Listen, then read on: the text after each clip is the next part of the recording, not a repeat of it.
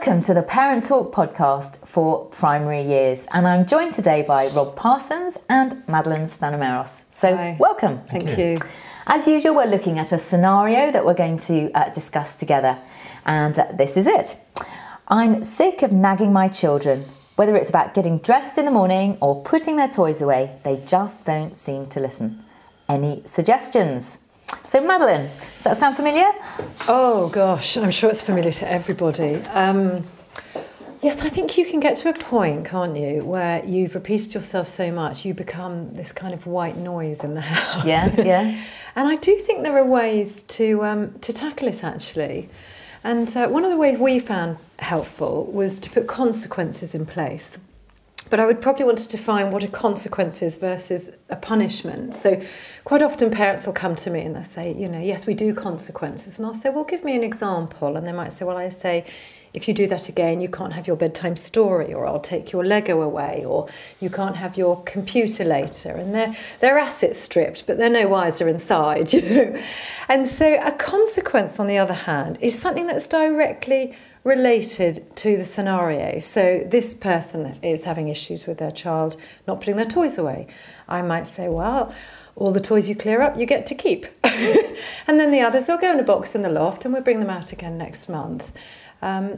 They start to grow inside and decide, how's this going to work out for me, rather than just responding to your commands. Okay, that's so they have a bit of choice. I do, when you were speaking, I remembered that my husband, if he's stressed, he gets really cross about stuff being around the house. And sometimes it's his stuff, but that's another story. And when our children were little, they were often toys all over the floor, Lego and bits and pieces. And there was one day, and he said, if there's anything is left on the floor, it's going in the bin. And we'd been to the Bristol Zoo, and somebody had bought a plastic eagle, and this eagle was on the floor, and he put it in the bin. And our children still remember it now. They always talk to them, do you remember the eagle? But they did learn a lesson. I have to say, it didn't really work because they still left their stuff around. But, it's radical, isn't it? But following through. Mm. What do you think, Rob? Well, I think it's a great idea, isn't it? I thought what Madeline said about white noise was fascinating, though, at the beginning. Yeah. Yeah. The idea that we nag so much. And I think, you know, we've had a phrase in Care of the Family down many, many years called choose your battles. And I think probably that's the first one. You can't fight every battle. If you do, two things will happen. Your kids will say, my mum and dad are always on my back, and worse still, they never know when something really matters to you. Mm. So it might be putting the toys away, or it might be cleaning up the hamster, or it might be doing this and that. But if you fight them all, you create what you said, this white noise. Mm. And I think the second thing about it is, and perhaps this might come into the same category, that sometimes we make threats or consequences, but we have no intention of carrying them through. Mm. And kids know that. We say, I won't tell you again. And they think, oh, she will. She'll probably tell me another 10 times yet when I'm just getting going. And in a sense, it's not fair to them because we don't really mean it. You know, if you don't do this, I'll do this, but we don't follow through. And I think what you've said about the toys is absolutely fascinating, isn't it? We spend most of our time up and down the loft. Well, you might for a while, and then they go, no, she's serious, she's really going to do this thing, we better clear the toys out. But I think you're absolutely right about the battles, and particularly if you're going to go the consequences route, because first off, it can feel, you know, you really have to take courage and go through with it. And therefore, if you're going to tackle everything in family life, you're going to be exhausted. But if they've got a repetitive issue, like leaving their shoes all over the hall, for example, you know, you can say, right, this week, that's what we're going to hardwire into our family and focus on that. Yeah. I think we were chatting earlier, you told me something you did about that issue.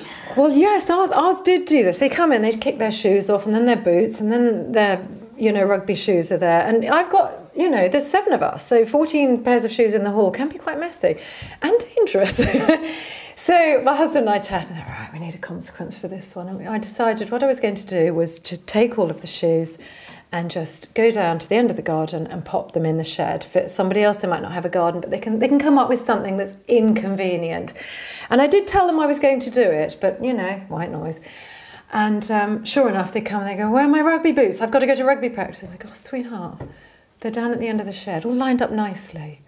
And you can see they're like, Oh, you're kidding. You did it. Right, okay. And then, you know, 2 or 3 times later, you can see them putting their shoes down thinking, no way. And off they go and they pop them away. It's about building responsibility in the inside of them rather than kind of closhing them with rules, isn't it? And so giving them choices. I know our oldest, I think probably we didn't do that well on this, but he was a Newcastle United fan and he loved his Newcastle United shirt. And we would say, yeah, we're going to confiscate your Newcastle United shirt. And this shirt spent more time on top of the wardrobe than it did on his back, and to be honest, it didn't really help him. He didn't really care by the end. He had other shirts he wanted to wear. So I think that idea of having a consequence that kind of fits a bit with the issue is really good. Yeah. And do you know what I think about all of this? Every child is different, every home is different, and I think it's important that people find things that work for them. Definitely. And try things. There's, we've often said, haven't we, there's no one way to be a perfect parent, but there's 100 ways to be a great parent. And actually what might work with one child won't work in exactly the same with that one. It'll work at this age, but it won't work exactly the same. But I do think that the principles Madeline are talking about are strong ones. This idea of linking the consequence. I'll tell you who this is a killer for, though, is the very controlling parent. The parent that can't stop themselves. They always, don't do this, don't do that, and they're always on their kid's back. And unless they change, it won't just be a matter of nagging. I actually think that unless we learn to back off on some things, we sometimes drive a wedge between ourselves and our kids. We find it hard to recover from. So the truth is, as we said a moment ago, you can't fight all the battles, but you must fight some. You know, some years ago I was writing a book on parenting and I had dinner with a very eminent psychologist. And he said, you know what, Rob, some people make a mistake in parenting. They want to be their kid's best friend. That's okay, one day you might be the best friend, but don't have that as a goal. Because parents have to take hits in the popularity stakes. Parents have to say no. And I think that's very important to grasp as well. And I think you're right. And going back to that example of the shoes, you know, you are going to risk popularity or your child's approval. So taking that example of the shoes down at the end of the shed, you will risk your child's approval. You're not going to get it. And when they come back, they're going to be furious. Mum, I can't believe you did that. That's so inconvenient. I'm late for rugby now. But that's your point, to feel empowered rather than coming back at them and just think, I know, sweetheart, I understand. That's really inconvenient. I'm sorry, that was the best I could come up with the problem of the shoes in the hall. Yeah, so I think what's great about that is it takes the heat out of the issue. So whatever the issue is, if it's, you know, they're chucking their coats in the hall, if it's not putting toys away, if it's not going upstairs for bath time when you've told them or whatever, it can so easily just the whole temperature in the house, I've told you, you don't do it, blah, blah, blah. Whereas actually making one thing like that and then saying, oh, I'm sorry, but that's what you chose, that was the consequence. And you empower them. Exactly. But also, I think, so you've got those set consequences when you've said, because of that, this has happened and your choice, you know, you put your shoes in the shoebox and you won't have to go down the garden and get them. Yes. But there's almost natural consequences as well. So I remember one Guy Fawkes evening here, we had a public bonfire firework party and our oldest was probably about 8, I think, and he refused to wear a coat. And it was freezing, it was November, it was 6 o'clock in the evening, and we had a row and we were all about to be late, and I said, do you know, if you don't want to wear a coat, don't wear a coat. Your choice, but you will be cold and we're not coming back.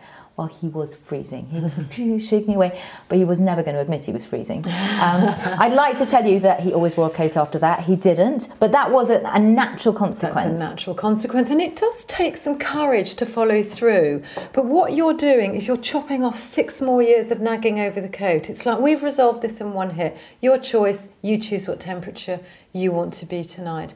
And you mentioned sort of going up to bed and bath time, and I think just having a little consequence in mind for those things can be helpful. So our little one, he's 7 and the eldest is 21, and so it was quite hard actually enforcing the whole bedtime thing when the others were all up and around, but we really had to in order to sort of, you know, get him the sleep that he needed. So we would say to him, look, sweetheart, you're welcome to muck around, but you are eating into your story time. That's very different from saying, you carry on like that, you're not getting a story. It's that's fine, I'm timing you, you're eating into your story time. And then make sure you follow through and you do the one story and it comes to the second. You say, sweetheart, we haven't got time for that tonight because you chose, and always use the word chose. because you chose to play a little bit more downstairs, and they start going, I'm in charge of me. Yeah. Which is equipping them for life, isn't it? And that's what we're about. There's a lovely phrase we often use, you know, we're not raising children, we're not raising teenagers, we're actually raising adults, and that's what we're wanting to do, to equip them with those, you know, the ability to make those good choices. Yes. I'll tell you why I think that's important, is this whole thing is not so much about discipline. Most parents haven't got a tremendous desire to discipline their children. It's about security. It is. There is nothing more destined to breed insecurity in a child than to believe there are no boundaries and nobody cares if they cross them.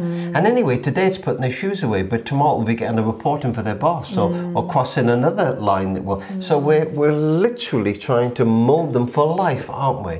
And that sense of security, which you mentioned in the case of your child, is actually true of every child, isn't it? This sense of this is how life works. Yeah. Guys, that is so helpful. And, you know, I so wish I had really understood the difference between just the punishment and the consequences and empowering them when ours were little. I did just want to add to that, something that you said reminded me of it, that if they can see that when they go wrong, there's a consequence rather than a furious parent. As they get older, they will learn they can trust us with their wrongdoings. We're a home where it is safe to go wrong. Nobody's going to identify you by it or condemn you. It just means you have to clear up your own mess or walk in your own consequence. Yeah. No, makes it safer for the teen years when they come along. No, that is brilliant. I really like that phrase, let the consequence do the talking and allowing you. That's really helpful. Guys, thank you so much. That was great. And if you have a scenario and you would like to write to us at Care for the Family with that, and we use it in these Parent Talk Primary Years podcasts, we'd be delighted to send you a copy of my book, If You Forget Everything Else, Remember This, Parenting in the Primary Years. So, thank you. You have been listening to the Parent Talk podcast for the primary years. For further information about our courses, resources and events, please visit us at careforthefamily.org.uk.